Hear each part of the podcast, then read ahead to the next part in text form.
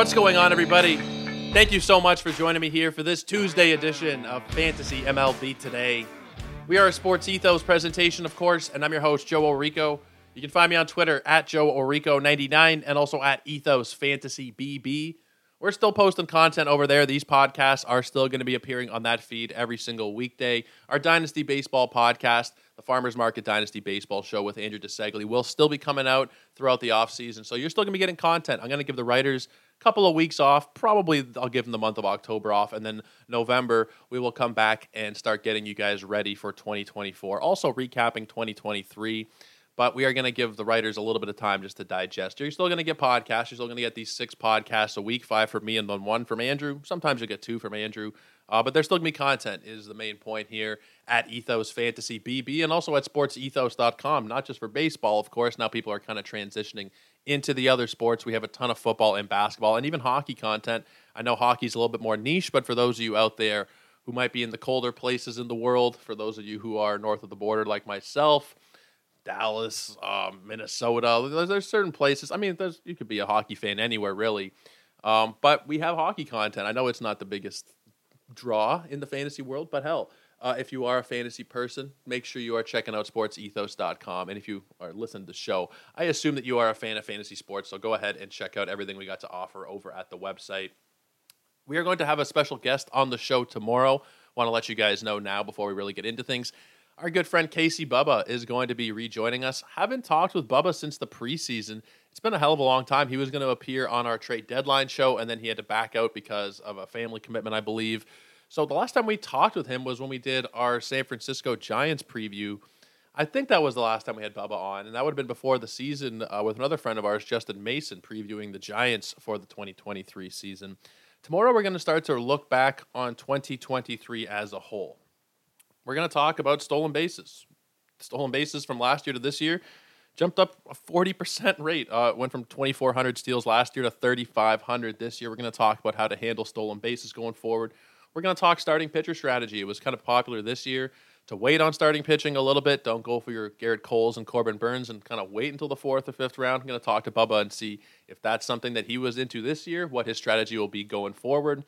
We're also going to talk about some closers. Closers were pretty chalky this year. If you drafted a high-up closer, if you went for the Romanos of the world, Felix Bautista, I know, got hurt, but still, I mean, he gave you incredible value. Pretty much everybody. Like, there weren't really any closer busts. If you took Edwin Diaz or Liam Hendricks really early on, you probably didn't have the greatest luck in terms of saves.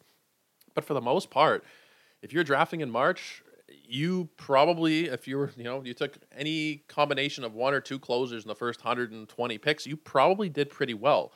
So we're going to talk about closers. We're going to talk about what the strategy should be. Should we push them up? Should we push them down? Are they going in the right spot?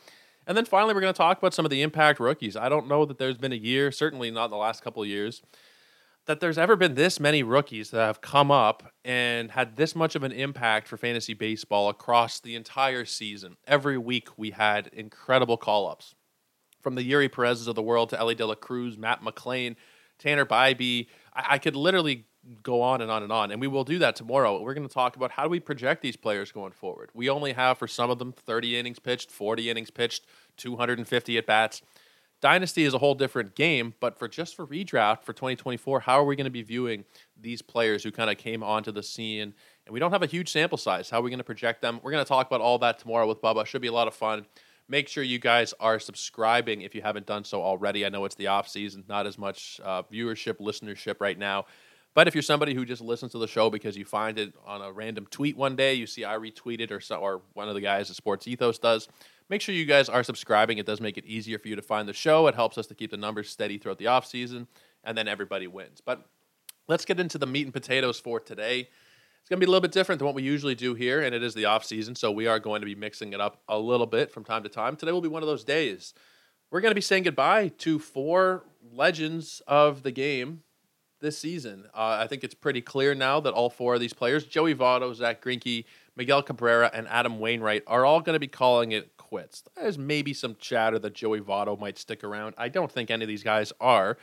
And we're going to kind of just say goodbye to them here on the podcast. We're going to talk about their careers a little bit, talk about their achievements, how well they have done in fantasy baseball, and all the rest of that, just to kind of say goodbye to these guys. Let's start off with Joey Votto. I am a Canadian. I am a sucker for an excellent Canadian baseball player. And Joey Votto and I hail from the same hometown. We're both from Etobicoke, Toronto, essentially, for those of you who are not in the area. It's pretty much just another part of Toronto, essentially.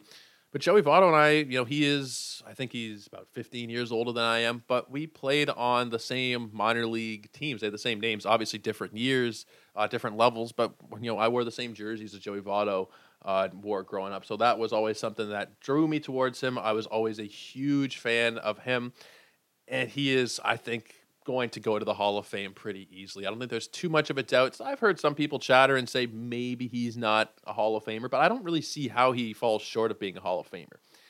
These last couple of seasons have not been as Joey Votto-esque as we probably would have hoped for, but at the end of the day, you have to remember, he's 39 years old now. He's not some spring chicken at this point anymore. Actually, sorry, he just turned 40 last month. So we had to kind of expect a decline these last couple of years, and even that, we're still getting a 294 career batting average, a 920 career OPS, 920 for the career. That is incredible. If you look at the peak seasons of Joey Votto, which I would argue started, honestly, pretty much right from his rookie season. He came in second in Rookie of the Year voting in 2008, and then he pretty much just hit the ground running from there. He hit 297 that year, and then hit 300 in every full season that he played, up until 2018. There was a season where he missed time with injury in 2014. He hit 255 over 62 games. We're not going to hold that against him. Looking at 356 homers, 1,144 ribbies. Like I said, a 294 batting average. It should be higher, right? These last couple of seasons, you'll see this with a lot of players, Miguel Cabrera and everybody really who sticks around until they're 40. You're going to see their overall numbers, especially their rate stats, decline. Yes, they're going to add some more volume, home runs, RBIs. The batting average is going to decline a little bit, but even with the way that it has gone the last couple of years for Joey Votto, still being at 294 for the career is incredibly impressive. The thing that I'm going to remember, honestly, not the most, but the thing that stands out the most maybe is his resurgence in 2021 after we were all kind of had written him off. 2017, he came second in MVP voting, and he batted 320. He had over 1,000 OPS, 36 homers, 100 ribbies. He was ridiculous. Then in 2018, he kind of fell off, and I think a lot of people were expecting that to be the end of the Joey Votto that we knew and loved. He had 12 homers, 67 ribbies. He batted .284, still walking like a madman. More walks than strikeouts even in 2018, but you could kind of see the writing on the wall that he was declining a little bit. The next couple of years, generally kind of, we thought, proved that point to be true. We saw 15 homers, 47 ribbies over a full season in 2019. He played 142 games. 15 homers, 47 ribbies, and a 261 average. You look at the short season in 2020, he had 11 homers and 22 RBIs, which is not bad considering it was only 54 games, but he batted 226. That's really not Joey Votto-esque. We head to 2021. Joey Votto, after being an afterthought, somebody that wasn't really picked in fantasy drafts from that year, from what I can remember, maybe a last round pick for some people, but not really somebody of note. Well, Joey Votto came back and hit 36 homers, drove in 99, got the batting average back up to 266, which isn't crazy, but considering he had been trending down the last couple of years before that, 2021 was a miracle season for Joey, just giving you that one kind of swan song. I know that he's been around the last couple of years, but that was the fantasy swan song we got from Joey Votto. Overall, we are looking at one of the greatest players who's ever come out of Canada, one of the greatest Canadian baseball players of all time. Maybe one of these offseason shows we'll rank the greatest Canadian baseball players. I'm sure we'll have all of six people tuning into that one, but he's right up there. He's right up there at the top. Six-time All-Star. He was the National League MVP in 2010, and he also won a Gold Glove in 2011. Definitely going to miss Joey Votto, assuming he is done, and I think he probably is. Maybe he sticks around as some kind of like Udonis Haslam kind of role, not to mix sports there, but I think those of you who follow basketball will probably get the reference. Somebody who just kind of sticks around at the end of the bench, doesn't really play. I don't know that they'd want to use a roster spot on him. Like I could see Joey wanting to stay around the team, but I think that might be more of an advisor slash kind of hitting coach role. He's going to be a hitting coach, I think. I think that's where he should go. Just looking at how poised he was, how talented he always was at the dish, I think that there is wisdom he could definitely impart to younger hitters that would make them grow. There's one point, too. There's one kind of story. I forget when this was, when this became kind of a thing. I think it was probably in the mid-2010 somewhere, 13, 14. There was a story that Joey Votto had only fouled off 2 balls in his career to the pull side. He had only been early on fouled the ball off and was early on his swing twice in his first 7 years of his career or something. And I thought this was ridiculous at the time. I thought it was not true. I can't find the article clip thing right now, but I assure you it is true. For the first 7 years of Joey Votto's career, there were only 2 balls that he fouled off to the right side as a left-handed hitter. He was only early on 2 of those pitches. It's anecdotal to some degree. It's just a story, but it just goes to show you how excellent Joey was as a hitter. And even this year at age 40, he still had 39-40 season. He had 14 home runs in 65 games. He's still got that power stroke. He doesn't have the average like he used to, so maybe he does try and stick around one more year. I'm going to treat this as though Joey Votto is gone. There's not really room for him in that Reds infield anymore is another point. Like if they were really starving for infielders, first baseman, whatever, maybe he'd be more inclined to stick around, but that infield is pretty filled up with talent. I don't know that he's going to want to take away a spot because we saw it down the stretch. They generally still try to get him in the lineup, and he was taking away spots from younger guys, whether it was Strand or Marte or Steer or whoever. I don't know that Votto wants to do that, be somebody who is stopping a young guy from developing. So I think he does probably step away at the end of the season, but I do think we will be putting a Cooperstown jacket on the guy in 5 or 6 years' time. Maybe he doesn't get in on the first ballot. I think he probably should. Maybe some people will look at the 356 homers and say, that's not enough. I don't know what exactly the points will be of the detractors from Joey Votto, but from where I'm standing, I think he is a pretty clear Hall of Famer, even if it's not on the first ballot. Give him, at the worst case, 2 tries maybe, and I think we will see him get in. Let's talk about the other hitter who we are saying goodbye to, excuse me, and that is Miguel Cabrera. Miguel Cabrera put together one of the greatest seasons that we have ever seen in baseball history. There was a stat that was shared out by, I believe it was Eric Cross, or maybe it was somebody else that Eric retweeted. And Miguel Cabrera is one of only 3 players, I believe, in history with Willie Mays and Hank Aaron. It was a 500 home runs, a 300 batting average, and 3,000 hits. Maybe there were, I think those were the, I think those were the borders there. It was 3,000 hits, 500 homers, and a 300 batting average. I believe it's him, Hank Aaron, and Willie Mays. But regardless here, if he's setting that particular benchmark or not, I might be getting the specific stats off. But Miguel Cabrera is going to retire with 511 homers, 1,880 ribbies, a 306 batting average, a 901 OPS. He's one of the greatest baseball players who has ever lived, Miguel Cabrera. There is no, there might be some doubt about Votto, first ballot, second ballot, third ballot. Miguel Cabrera is going to the Hall of Fame on the first ballot. There's no question here. I know there's been a couple things in his personal life that haven't been exactly ideal. There was a couple times where he was arrested for DUIs and stuff like that. I don't know if that's going to really put anybody off of putting him into the Hall of Fame here. There was also some dispute he had with his wife a few years ago, or his ex-wife, regarding their kids and something like that. That's pretty much it. I know that some people don't love Miguel Cabrera. I have heard those sentiments over the last couple of days. But, I don't see him having done anything that's that egregious to keep him out of the Hall of Fame. Considering his stats, his career output is that of an inner circle Hall of Famer. He's not somebody who would sneak in on the 14th ballot. Miguel Cabrera is going to go down as one of the greatest hitters in baseball history. 12-time All-Star. He won a World Series as a rookie with the Marlins. He got very fortunate, honestly. He was a big part of that team, even as a 20-year-old. Or was he 20 or not? I think he was maybe 19 for part of the season and 20. It was right around the time when I first started following baseball. He was kind of fortunate to have that great season in year one, because all the years that followed, he was never able to win another World Series. Those years with the Tigers where they really should have pulled away a couple. I think they lost in 2 World Series. He was never able to get back. So he does have a ring. It did come in his rookie season, but they all count the same. He was a 2-time American League MVP. 2012, he won the American League Triple Crown. It was the first time it had been done in, I believe, 45, 50 years by Carl Yastrzemski. He was the last one to do it before Miguel Cabrera. He was a 7-time Silver Slugger. He won the Hank Aaron Award twice, which is given to the best actual hitter in each league. 4-time AL batting champion, 2-time AL home run leader, and a 2-time RBI leader as well. I think he's generally considered to be the greatest Venezuelan baseball player of all time. And yeah, here it is. So he's one of 3 players in history, 300 average, 500 homers, and 3,000 hits. If that's not the elite benchmarks, then I don't know. I don't know what is. I think Miguel Cabrera's got to be considered at worst a top 15 or 20 hitter of all time in his prime. And similarly to Votto, even though these last couple of years haven't been great, really. 2016, 2017, probably 2017 is the last year you could look at and say he had a, I mean, not even really. It was probably 2016, in all honesty, was his last like really, really excellent year. Since then, it's kind of been downhill. 2019, he batted .282, 12 homers. But even with the declining years, the declining stats these last few years, he's still going to retire with an average above 300, an OBP at 382, slugging at 518. And I believe, if memory serves, this one just popped into my head, he was able to hit a home run off of Spencer Strider this year. So still able at his age, at 40 years old, to hit a home run off of who I believe is the best pitcher in baseball. Yes, Strider is able, prone to sometimes giving up home runs, but still impressive regardless, considering Miguel Cabrera's age.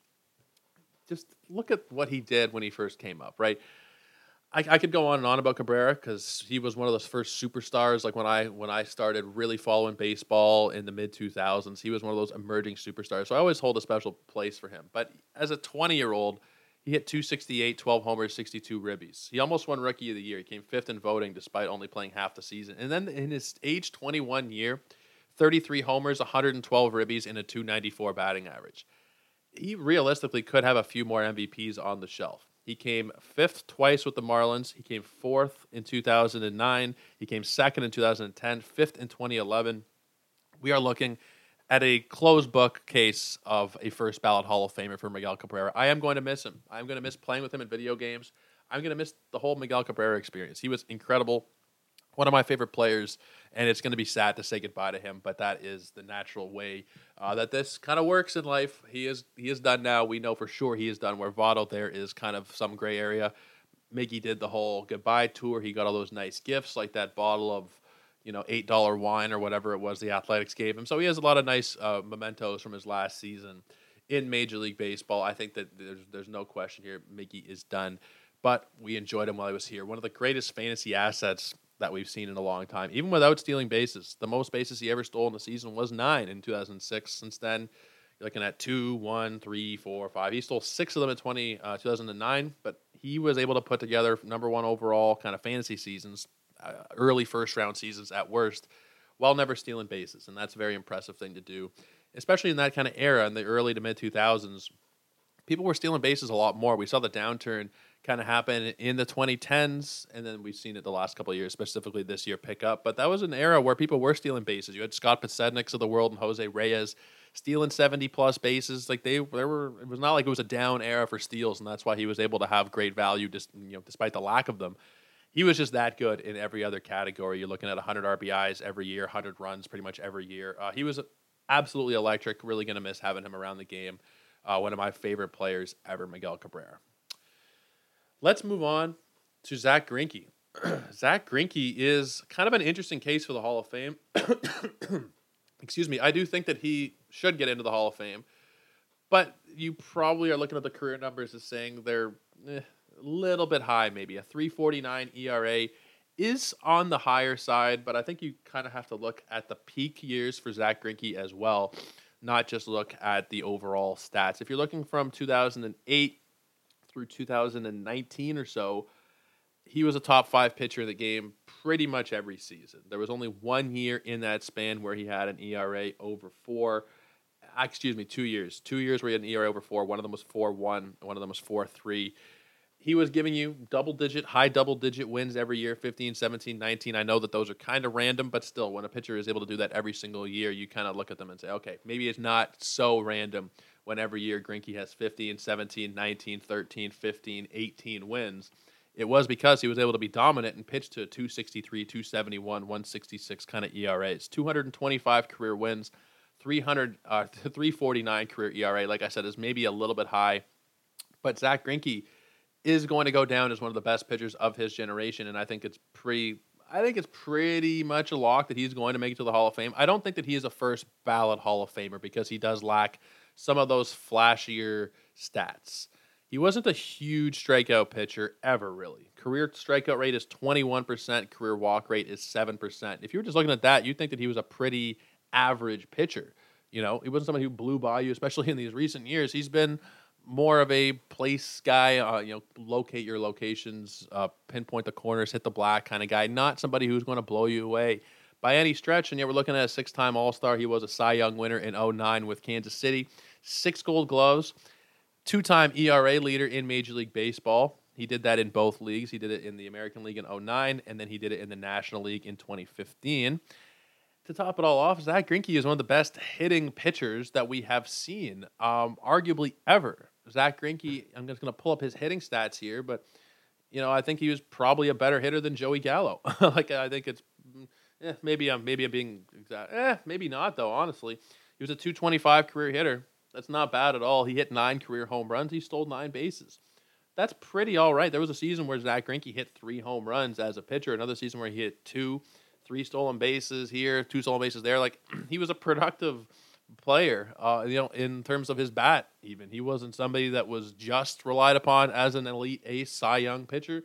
He could also go in there and pinch hit for you if you really needed it. 9 home runs for a pitcher across 600 plate appearances. That's pretty damn impressive. There are some major league players, cough, cough, Tim Anderson, who can't even meet that kind of rate in today's game. So you got to look at what Greinke did as a whole and say, yeah, he was one of the best pitchers of his era. He did eclipse that 200 win total, which is being more moved. We'll get to that more in a second with Wainwright. That's being moved more as the benchmark as opposed to 300 victories. 300 victories is just not realistic anymore.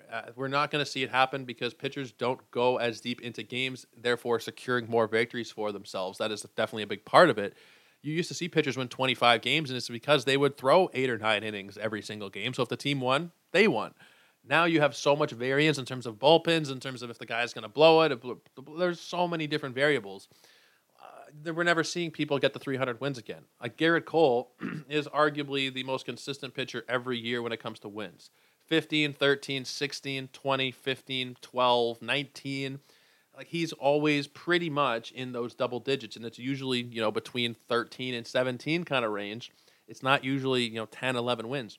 Garrett Cole is, at this point in his career, is he 33 yet? He just turned 33 years old. Garrett Cole is not even halfway there to 300 wins. He's got 145. So I think we have to look at these benchmarks and these pitchers who did hit 200, and even those like Greinke who hit 225, and say that is about as good as you are going to find for this era.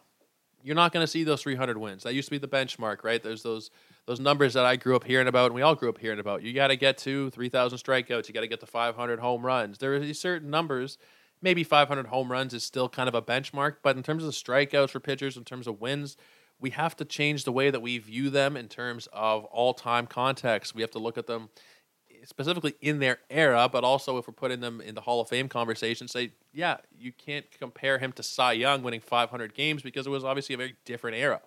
Now, I don't think anybody's comparing Zach Greinke to Cy Young directly, but that's generally, I'm exaggerating to prove my point. These win totals are not going to be as gaudy as they used to be, so we should look at 225 and say, that's pretty damn impressive. Specifically, these last 2 years in Kansas, only getting 6 of them. Pretty much looking at the same total, even if he retired 2 years earlier. I'm a big Greinke guy. I've always liked his antics and his little quirky behavior. I know that he's not for everybody, but I think that he is one of the funnier people, one of the funnier athletes that we have had over the last 20 years. He is just one of those oddball characters that the game is going to miss. I'm very interested to see what a Hall of Fame speech looks like from him. In fact, this whole class could be pretty interesting up on the podium if they all go in together. And I think there's a chance that they do all go in together. Who knows? But if they all go in on the first ballot, they all retire this year, it'll be a pretty sweet Hall of Fame class. Cabrera, Votto, Greinke, and the guy we're going to get to in a second, Adam Wainwright. I've heard of a lot worse Hall of Fame classes. Wainwright's probably a bit of a borderline case, and why don't we get to him right now? He is the last guy that we are saying goodbye to. Another absolute character. There was a game, I don't even know, it was an opening day, it might have been opening day, where Wainwright sang the national anthem or something. Just quirkiness, pinch hitting over these last week or so. I think he's had a couple of pinch hit appearances just to kind of say goodbye to the St. Louis crowd. He's just a character, right? You don't see that with a ton of pitchers at the end of their career, going out there and taking a couple of hacks, going out there and smiling for the crowd. I guess St. Louis knew that they had nothing to play for, so they figured they might as well. But Adam Wainwright is just an absolute character. He hit the 200 win mark after a grueling season. If you played against him in DFS this year, you're probably listening to this on your boat that you bought with the earnings, because he was just an auto play. If you saw Adam Wainwright was pitching, you stack the other team's offense. Even if you were just playing season-long fantasy and you see Wainwright's on the mound tonight, pick up a couple guys in the other team's lineup if you're in a daily league. You probably did pretty well. That being said, we're still looking at a 3.5 ERA with 200 wins. Pretty similar overall output in terms of stats to Zach Greinke. ERA is about the same. Wins are a bit fewer, a few less, I should say. And I think people will they'll do this with everybody who sticks around maybe a little too long. You almost forget how good they were when they were at their peak. There was a 5-year stretch between 2009 and 2014, 5-season stretch for Wainwright. He missed the 2011 season, where he was top 3 in Cy Young voting 4 times in 5 years. Third, second, second, and third. 2009, 2010, 2012, 2013. 2009, 10, 13, and 14. He was top 3 Cy Young voting every single year. Like, there was a lot that Adam Wainwright was putting out on the mound. I know he was kind of overshadowed a little bit at first by Chris Carpenter, and then he got hurt, and I don't think he was ever, like, the best pitcher in baseball, but he was really right up there. Won a World Series in 2006. Now, he was technically awarded a ring in 2011, even though he didn't pitch because he was still, like, on the team. He does have a 2011 World Series ring. He's not technically counted if you look at the roster, but he is, I think it's fair to consider Wainwright a 2-time World Series champion. He was a part of that Cardinals team since 2005. If he was there, you got to figure, okay, they're probably still winning the World Series. They're probably not going to be hurt by Adam Wainwright in his absolute prime. That was the year that he missed, sandwiched between those two second and third place Cy Young finishes in either side of that season. So he would have won another World Series had he been there. He would have contributed to that, you have to assume.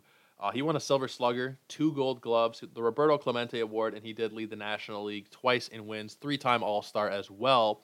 And he won a silver on the World Baseball Classic team this season. It's actually interesting. I didn't realize, but he was signed by the Atlanta Braves originally, selected by them in the first round, signed, and then he was one of their top pitching prospects. After the 2003 season, he was traded to the Cardinals, and here's a throwback name, for J.D. Drew. I don't know how many of you guys remember J.D. Drew. He was a pretty decent player back in the late 90s, 2000s. Good power hitter, played for the Dodgers, the Sox, the Cardinals, spent a year in Atlanta. Really good player. That's how long Wainwright has been around for. He was really drafted in the year 2000, 23 years ago. He's 42 years old now. We know for sure that Waino is done. We've seen the changing of the guard in St. Louis the last couple of years. Pujols coming back and retiring. Yadier Molina retiring. And now Adam Wainwright retiring as well. I think that he's pretty close in terms of the Hall of Fame. I don't know that he's a lock. And in terms of the 4 guys we talked about today, he is the least deserving in terms of the Hall of Fame resume. You're still looking at a champion. You're still looking at a guy who, in any given year there in the late 2000s, early 2010s, could have won Cy Youngs and arguably should have in a couple of those seasons. You come second in voting, it's really a toss-up as to what the voters are going to look at that year. You come third another couple times in that same span, you got to think, okay, this guy's a top 5 pitcher. And he was a top 5 pitcher. Not that he was probably ever the best pitcher in baseball, but he was top 5 pretty easily for me during that span of the late 2000s, early 2010s. Getting to 200 wins probably will help him with some voters. I don't think it really should matter, but that actual benchmark of the 200 number will probably play favorably for him once it gets time to him for him to actually get on the ballot. So if I had to vote one way or the other, I don't think he's a first ballot guy necessarily. It might be nice if he does get in just so that all these guys could go in together. I don't think he'll get there on the first try. I think Waino, if he does get in, is probably more of a 5th or 6th ballot type of guy just because of the way that the voters typically do things. You look at Larry Walker. What a very, very, very deserving Hall of Fame career. It took him until the very last time on the ballot. I can't remember off the top of my head now if it's 10 years on the ballot or 15. I think it's 10. I think they shortened it. It used to be 15, I think. Might be mixing up my facts there.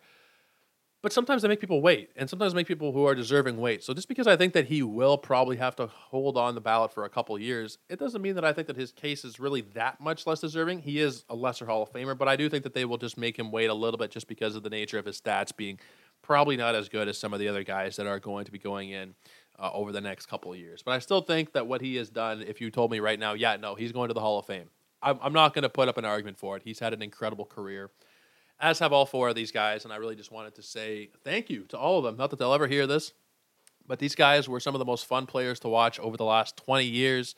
And I really wanted to give them a shout out from a fantasy point of view, from a real life point of view. These guys were definitely, if you've been playing fantasy baseball for the time these guys are playing, odds are that they helped you to a championship or to some very good seasons in the process. So thank you to these guys. Thank you to all of you who are sticking around and listening here to the end of a non-fantasy show called Fantasy MLB Today. We're not doing fantasy right this particular second. We didn't do it today. But we'll be back doing fantasy baseball tomorrow. Our good friend Casey Bubba, like I said off the top, we're going to be looking back on 2023 as a whole, looking at some trends, looking at some things that happened, seeing what we believe, what we don't believe heading into 2024, how our strategies will change. It will be the first review show of the season. We'll do a few, and then we'll eventually start and flipping and looking forward for 2024. But that'll do it. You guys can reach out over on Twitter at Joe Orrico 99, also at Ethos Fantasy BB. We're still putting out content over there. Make sure you guys continue to follow. If you're not somebody who uses social media, SportsEthos.com is the place for you guys to be checking out. Tune in tomorrow, guys. It's going to be late afternoon with Casey Bubba, BB Entric over on Twitter. Make sure you guys are following him. Make sure you're following me. Until tomorrow, have a great day and enjoy some playoff baseball. Until then, cheers, everybody. Take care.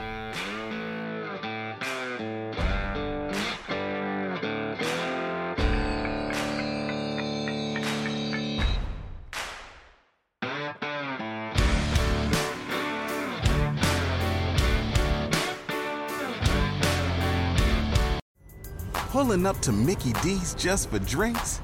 Oh yeah, that's me. Nothing extra, just perfection and a straw. Coming in hot for the coldest cups on the block. Because there are drinks. Then there are drinks from McDonald's. Mix things up with any size lemonade or sweet tea for $1.49. Perfect with our classic fries. Price and participation may vary. Cannot be combined with any other offer. Ba-da-ba-ba-ba.